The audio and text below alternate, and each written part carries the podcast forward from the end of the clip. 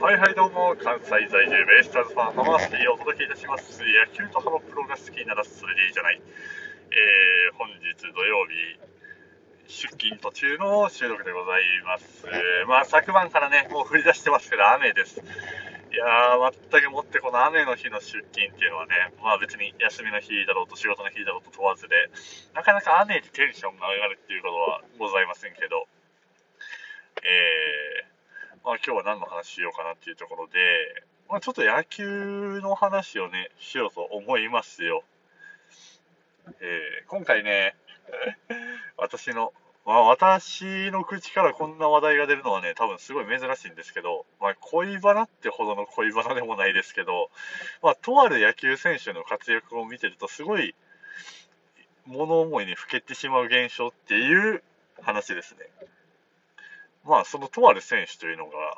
まあ、今年からですかね、えー、現在阪、阪神タイガースの一軍でも、えー、活躍されている小林圭介、まあ、ピッチャーですよね。まあ、彼の活躍を見てると、えー、いろいろと、ああ、あの子、元気にしてるかなあの気分になるという、そんな、なんですかね、ノストラジックと言いますか、センチメンタリティーな、そんな気分になるっていう話ですよ。まあ、そもそも何がっていう話なんですけど、まあ、端的に言うと、まあ、私のが好きで、好きで好きで好きだった子が、まあ、小林圭介のファンだったっていう、ただそれだけの話なんですけど、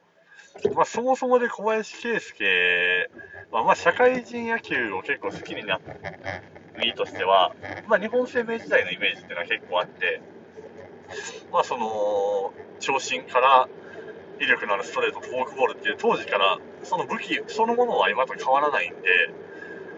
で日本生命もその関西の企業なのでで都市対抗や選手権でも大体出てくるし、まあ、非常に目にすることが多いチームの結構いいピッチャーというところで社会人時代から注目するピッチャーの1人でもありましたさすがに東京情報大学時代なんかは知らないですけどまあ、日本生命でいいピッチャー、小林っていいピッチャーがいるっていうのはもちろん知ってましたし、映像で見ることもありましたし、で、オリックスが下位指名で彼を、確かドラフト5位だったから、指名だったので、あ、下位で、なかなか即戦力のいいピッチャーが取れたなっていうのもあって、で、実際1軍での投げる機会っていうのもそこそこにはあったんですけど、オリックスでは正直、1軍に定着しきるっていうことはなかった、まあ、印象的なところで言うとね、そのピッチ、強烈なピッチャーライナー、を頭部に受けて、まあ、派手に列車を起こして運ばれてでそこを塗ってっていう、まあ、痛々しいあの事件といいますか、えー、プレーがあったなっていうところがオリックス時代の自分の中での小林の小林圭介の印象なんですけど、まあ、そんな彼が、えー、阪神タイガースに移籍してまあねえー、キャンプオープン戦から結果出し続けて今もまだ無失点なんですかね、今シーズンも始まってね。もともとあるスペックに阪神タイガースでの環境があった、もしくはコーチでの、コーチの、まあ、教え方だったり、その、なんでしょうね、まあ、考え方、思考力、思考の仕方が新しくちょっと今までと変わったのか、それがハマって、もうめちゃくちゃ一軍の戦力になってる。もともとあった武器が、よりちゃんと生かされるようになって活躍しているっていうその小林選手ですね、まあ、そうやって社会人時代から知ってるからこそ純粋に活躍するのは嬉しいんですけど、まあ、そうやって活躍することで、まあ、小林圭介が好きだったあの子は今は阪神応援してるのかなっていうところで そんな話ですよ。もともとその子とお付き合いしだした頃はまあ、ソフトボールをやってたかっていうのもあって、野球自体には興味あって、昔から、阪神の試合とかも見に行ったことはあるよ、みたいな話はしてたんですけど、まあ私はこんな野球バカなもんですから、まあ付き合ってから、まあ野球って楽しいのよ、みたいな感じ、プロ野球観戦、高校野球観戦とか、まあひいた社会人観戦、楽しいよ、みたいなの、もうこっちでグイグイもう引き込んでいく側だったので、まあ、それこそ付き合って、その子と付き合って、その子の初めての誕生日プレゼントに僕、ちょっとそのちょっと前ぐらいにハマスタにちょっと遠征に行ってたので、何を思ったか、あの、ベイスターズのマスコットで今はスターマンってあのハムスターのキャラクターですね。まあ、よくタヌキなんか言われてますけど、あれ可愛いじゃないですか。かあのスターマンのグッズと、えーと、当時ちょうどスターナイトだったので、イベントのね、スターナイトの、えー、タオルを誕生日プレゼントにするっていう、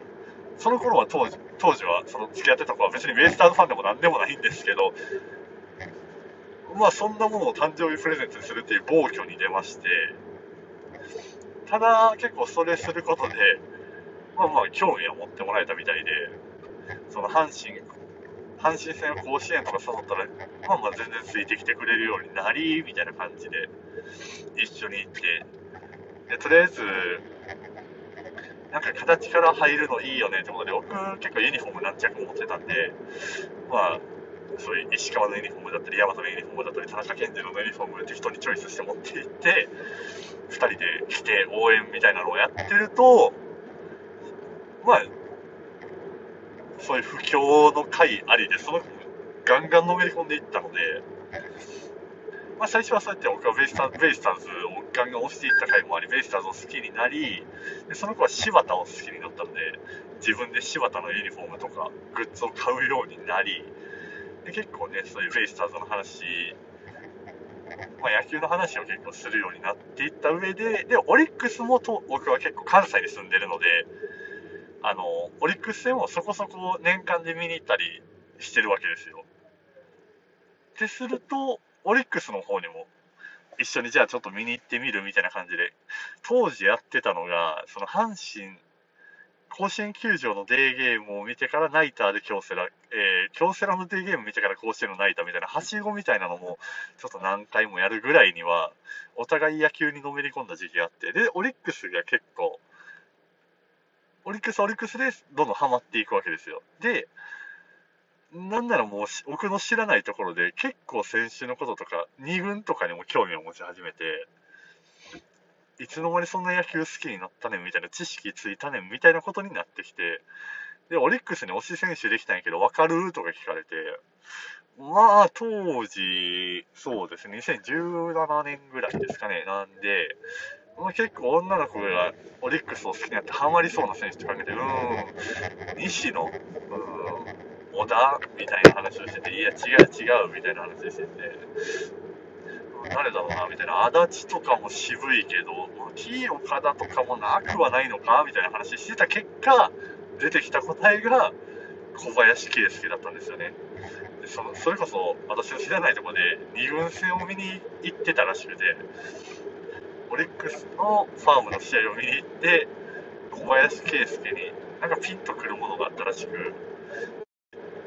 ででいつの間にかその小林圭介のタオルとかいろんなグッズを持つようになっておりみたいな感じでなるほどなみたいな感じで。そうなんですよ。小林圭介。まあでもその子にとってももどかしいみたいでファームで見てもすごいピッチングしてるんだけど一軍が見れないんだよねっていう話をしてたんでまあそんな彼女がまあね、もうもちろん今はもうお付きお付き合いもしてないし、連絡も取ってないわけですけど、まあ、後半心に移籍して活躍する小林圭介を見て、何を感じてるのか、も純粋に多分喜んでくれてると思いますよ。ですし、まあ、阪神っていう球団なんで、まあ、甲子園球場だからすぐ見に行ける環境にね、それが遠い球団に行って活躍とかやったらあれですけど、まあ、言うたら結構、僕よりも結構京セラとか甲子園には近い方に住んでる子なんで、もしかしたら今甲子園にそれこそ通い詰めてんじゃねえかなっていう、そんな気もしてますね。まあ、リリーフ投手のファンの宿命としては、なかなか予告先発でもないし、野手でもないんで、見に行った試合でその選手が見れるかっていうと定かではないんですけど、読めないですけど、ただ小林をあれだけ好きだって言ってたわけなんで、今もしかしたら阪神の小林のユニフォームを着て、結構球場に通ってんじゃねえかなっていう、まあそんなね、なんでしょうね。このトークで話すことで、何が生まれるかっていうと、まあ、未練っていう言い方は違いますけど、まあ、ただやっぱ元気にしてるかなってちょっと気にはなっちゃうところですね。えー、まあ、振られてもなお、やっぱり嫌いにはなれないわけですね。そんな、なんですかね、嫌な別れ方したわけではなかったので、まあ、やんわりと、なんでしょうかね、フェードアウト、緩やかなフェードアウトというかな、未だになんていうか自分でも、どういった形でこれ結局終わったのみたいな、なんか、LINE のやり取りしてる最中でそのまま、普通終わったみたいな感じの記憶があるんで、いやー、なんともですけど、ただ、そうやって小林圭介の活躍を見ると嬉しさと、なんかそうやってちょっと頭の中に一人の女の子がよぎるっていう、そんな複雑な心境のハマースキでございました。朝から何のトークしてんねんですけど、ただ、そうですね、なんか、そんな話もたまにはいいじゃないですかと、えー、いうところで、はい、お時間来てますね。えー、今日も一日、まあ、雨で、まあ、雨が降ってようと、基本的には今日は多分土日はそんなに外を回ることはないと思うんで、お店番してたら関係ないから、まあまあなんとかなるでしょうけど、まあそれでも今日も一日、なんだろうな、気がな、気が重い。なんだろう、仕事行くのが嫌になってきてるのかな、嫌だな、そう感じてる自分が嫌だなって思うと、なんともですが、まあテンション上げてね、今日も楽しい、なんかいいお客さん来てく来てくれるかななんていうのを期待しながら、えー、ね、他の皆さんも、えー、ぜひいい一日をお過ごしください。というわけで、また次回お会いいたしましょう。さようなら。